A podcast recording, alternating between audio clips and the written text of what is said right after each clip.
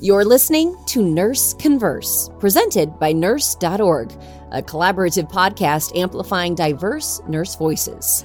Get ready for a dose of inspiration, a sprinkle of education, and a whole lot of community. Hello, everybody. My name is Lily, and I am just so excited to have been given this opportunity today by Nurse.org to talk to you all about a topic that I feel super strongly about, which is burnout.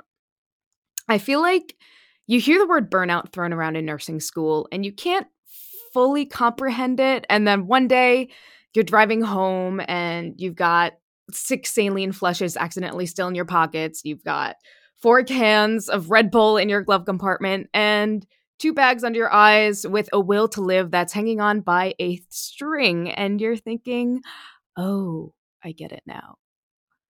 There are times during the podcast where I will make light of it, but burnout is extremely serious. And at this point in the medical field, we all either know someone who's gone through it, we've gone through it ourselves, or we're at risk of developing it because of our jobs. So let's just dive straight into it, shall we? I'm going to start by telling you guys the World Health Organization's definition of burnout, and then we'll go into my personal experience navigating it and how it had me harvesting eggplants on the countryside of Italy. So, what exactly is burnout? The WHO defines burnout as a syndrome conceptualized as resulting from chronic workplace stress that has not been successfully managed. It is characterized by three dimensions one, feelings of energy depletion or exhaustion, two, increased mental distance from one's job or feelings of negativism or cynicism related to one's job, and three, reduced professional efficacy. Now, to me, burnout is a story there's not one singular incident you have where you throw in the towel and you say, I'm burnt. But it's rather a culmination of multiple serious, stressful, and even life altering moments that throw you from yourself and make it hard to carry on each day. My personal story begins in May of 2019.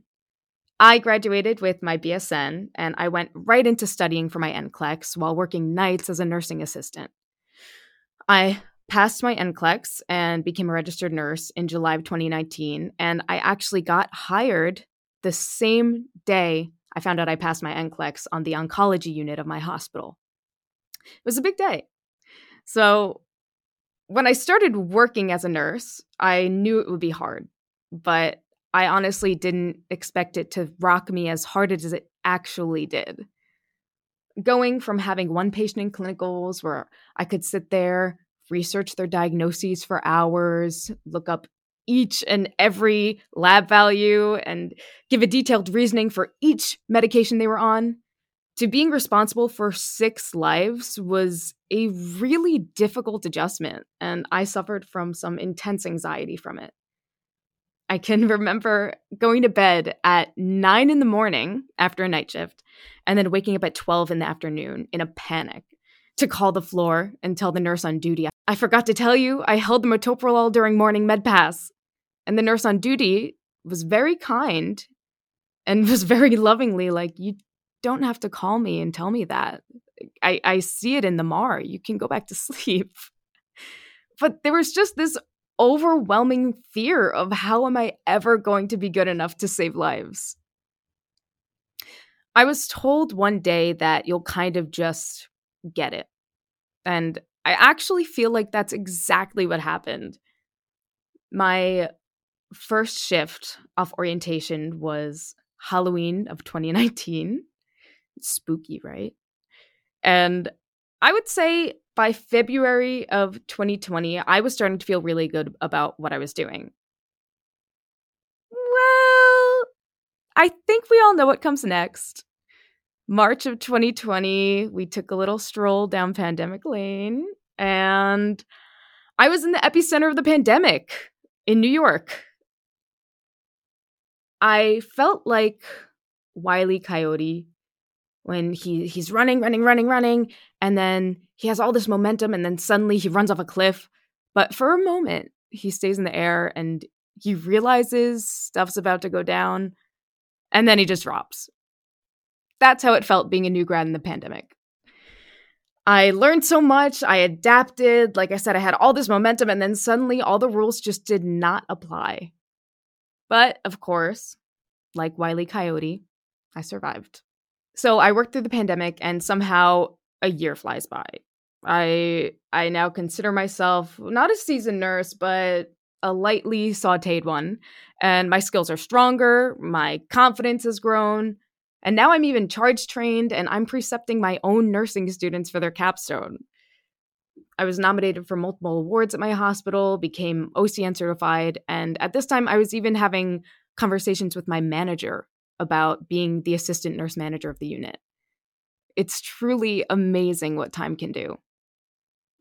But despite all of this success in my life, something just didn't feel right.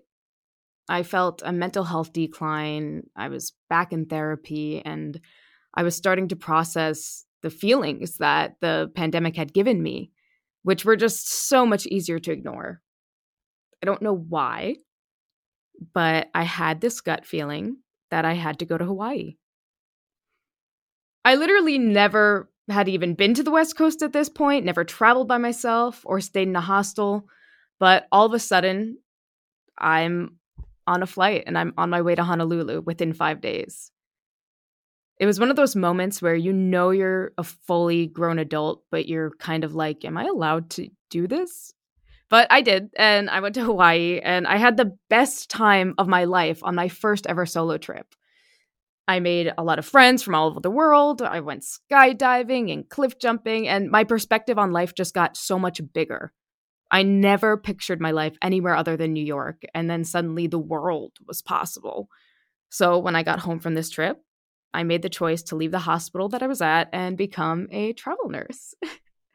so in January of 2022, I got my first contract in Los Angeles, California, and I was working in an outpatient oncology setting for the first time in my life.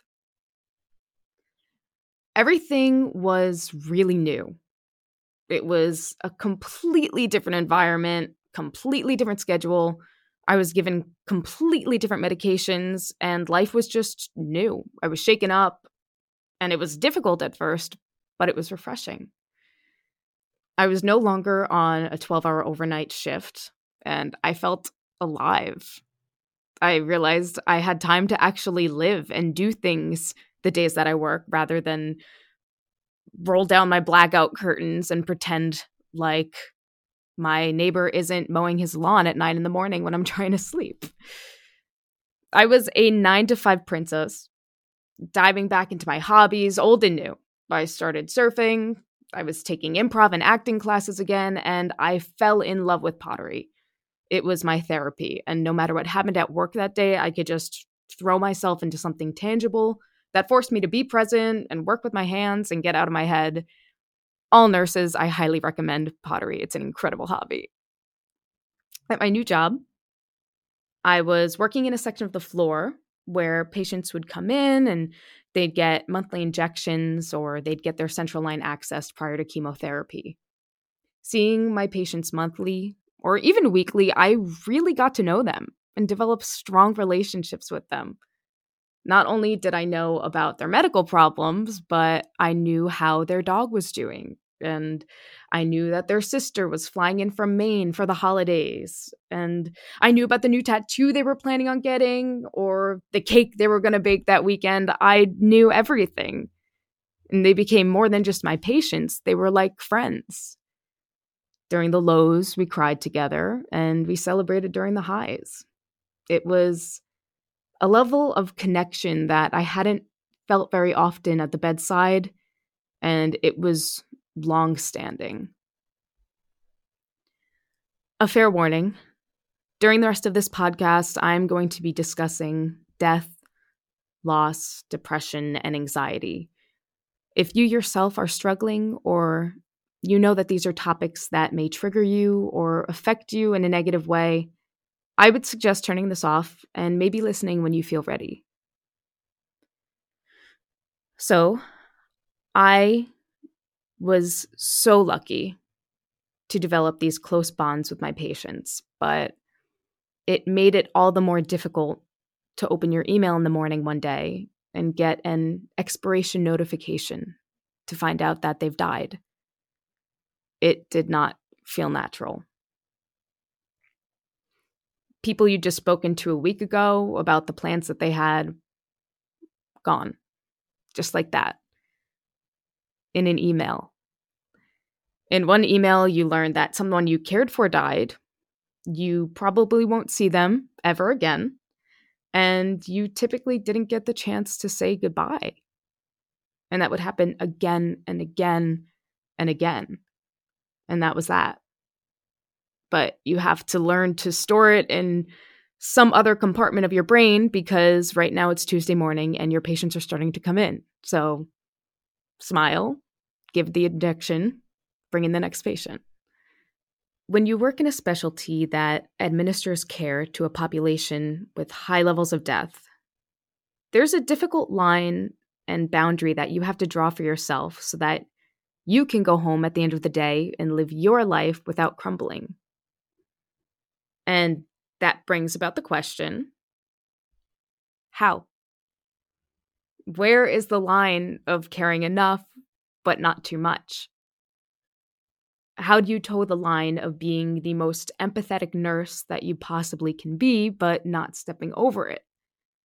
How do I not give all of myself to these wonderful humans right in front of me because I'm human too? And that could very well be me in the hospital gown. Outside of work, I started struggling with my hobbies. I ended up going viral on pottery TikTok, and I put a lot of pressure on myself to make content. So pottery became less about me and having a creative outlet to more of a stressor, and I felt like I was just swallowed into a sea of algorithm. My life was to wake up, go to the gym, go to work, go straight to the pottery studio, in my scrubs. You can see in a lot of my comments, people are really confused as to why I'm wearing a pair of scrubs. And then after that, I would go home and cook dinner, shower, edit my videos before bed, sleep, and repeat. I I felt like I was never not working and I felt constantly exhausted. I had no work life balance. And the thing I just kept saying and feeling was I have no time. So, with an increasing patient census, increasing deaths, poor work life balance, staffing issues, high turnover, and feeling undervalued at my job. My anxiety started to increase and manifest in ways that I could not yet recognize, but looking back, it's very clear. I started to become very hypochondriacal, which as a nurse is not fun because you know a lot. Every week, I felt like I had a new diagnosis for myself, and in my head, I convinced myself I was always dying whether it was a DVT, breast cancer, GI bleed, or a stroke. And yes, I did think I had all of those at one point. My mind was constantly trying to convince me that something was wrong and that I should start writing a will. And while I can look back on it now and make light of it, those of you who struggle with anxiety know that in the moment, it's reality. Your mind cannot see past that, and to be constantly convinced that you're dying is terrifying. On top of fearing my own death, I could not get throughout the day without thinking of my parents dying. I remember calling my mom, hysterically crying on a random Saturday, and just saying, What am I going to do when you're gone? And then I remember visiting home and walking my dog when I was visiting my family. And I just started crying because I was like, he's going to die one day. My mind could no longer escape death. And I was just grieving life as I was living it. At work, I felt like I was starting to get more lazy. I knew I wasn't the nurse I once was, and I hated that. I would feel utter dread on my way into work and then on the way home, it was like I got this rush of dopamine and I felt relief. On top of all of this, I started dreading going to the pottery studio, something that I loved so much and previously brought me so much comfort was no longer something I even enjoyed. When you're in this deep of a hole, it just feels like there's no way to crawl out. In all aspects of my life, I felt hopeless. By this point, I ended up signing on as a per diem nurse in California. I was essentially making my own schedule, working nine to five, on the day shift, no weekends, no holidays, and making good money. But I was still miserable. Everything was right, but I felt wrong. I always said when I started, when you recognize you're burnt out, you have to take a step back. So I did. I was listening to an incredible podcast called The Psychology of Your 20s, and they were talking about the nine to five job in your 20s. They mentioned something called WWOOFing, which I had never heard of before, but it stands for Worldwide Opportunities on Organic Farms. And it's this program where you go to different organic properties all over the world and essentially learn how to organic farm in exchange for a place to sleep and for all of your meals. And once I heard about that, that familiar gut feeling creeped right back into me, and I knew right away that was the answer.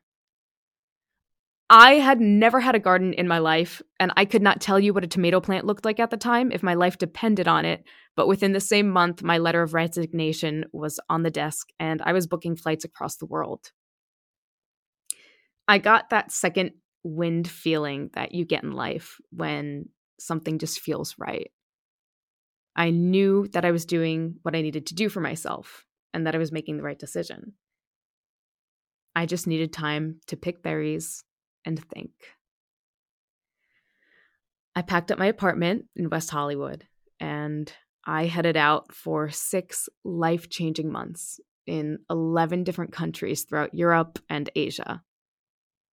Traveling in itself is an incredible way to broaden your perspective on life but it was also just so refreshing to learn something drastically different than nursing. To immerse myself in something new and let my mind take time to heal. It's amazing what happens to your brain when you eliminate the stressors in your life.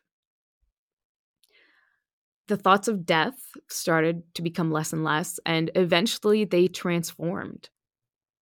I was no longer thinking of my parents dying, but more ways that I could appreciate them and the time that we have together. Grief went from being my life to just a natural part of it.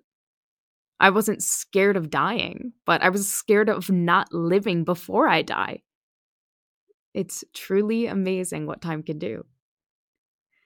Now, am I suggesting that the cure to burnout is running away to Europe? No.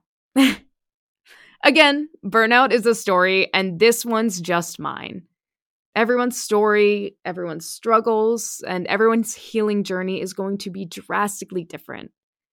I am so privileged and grateful and lucky to have been able to leave the workforce completely for the time that I did.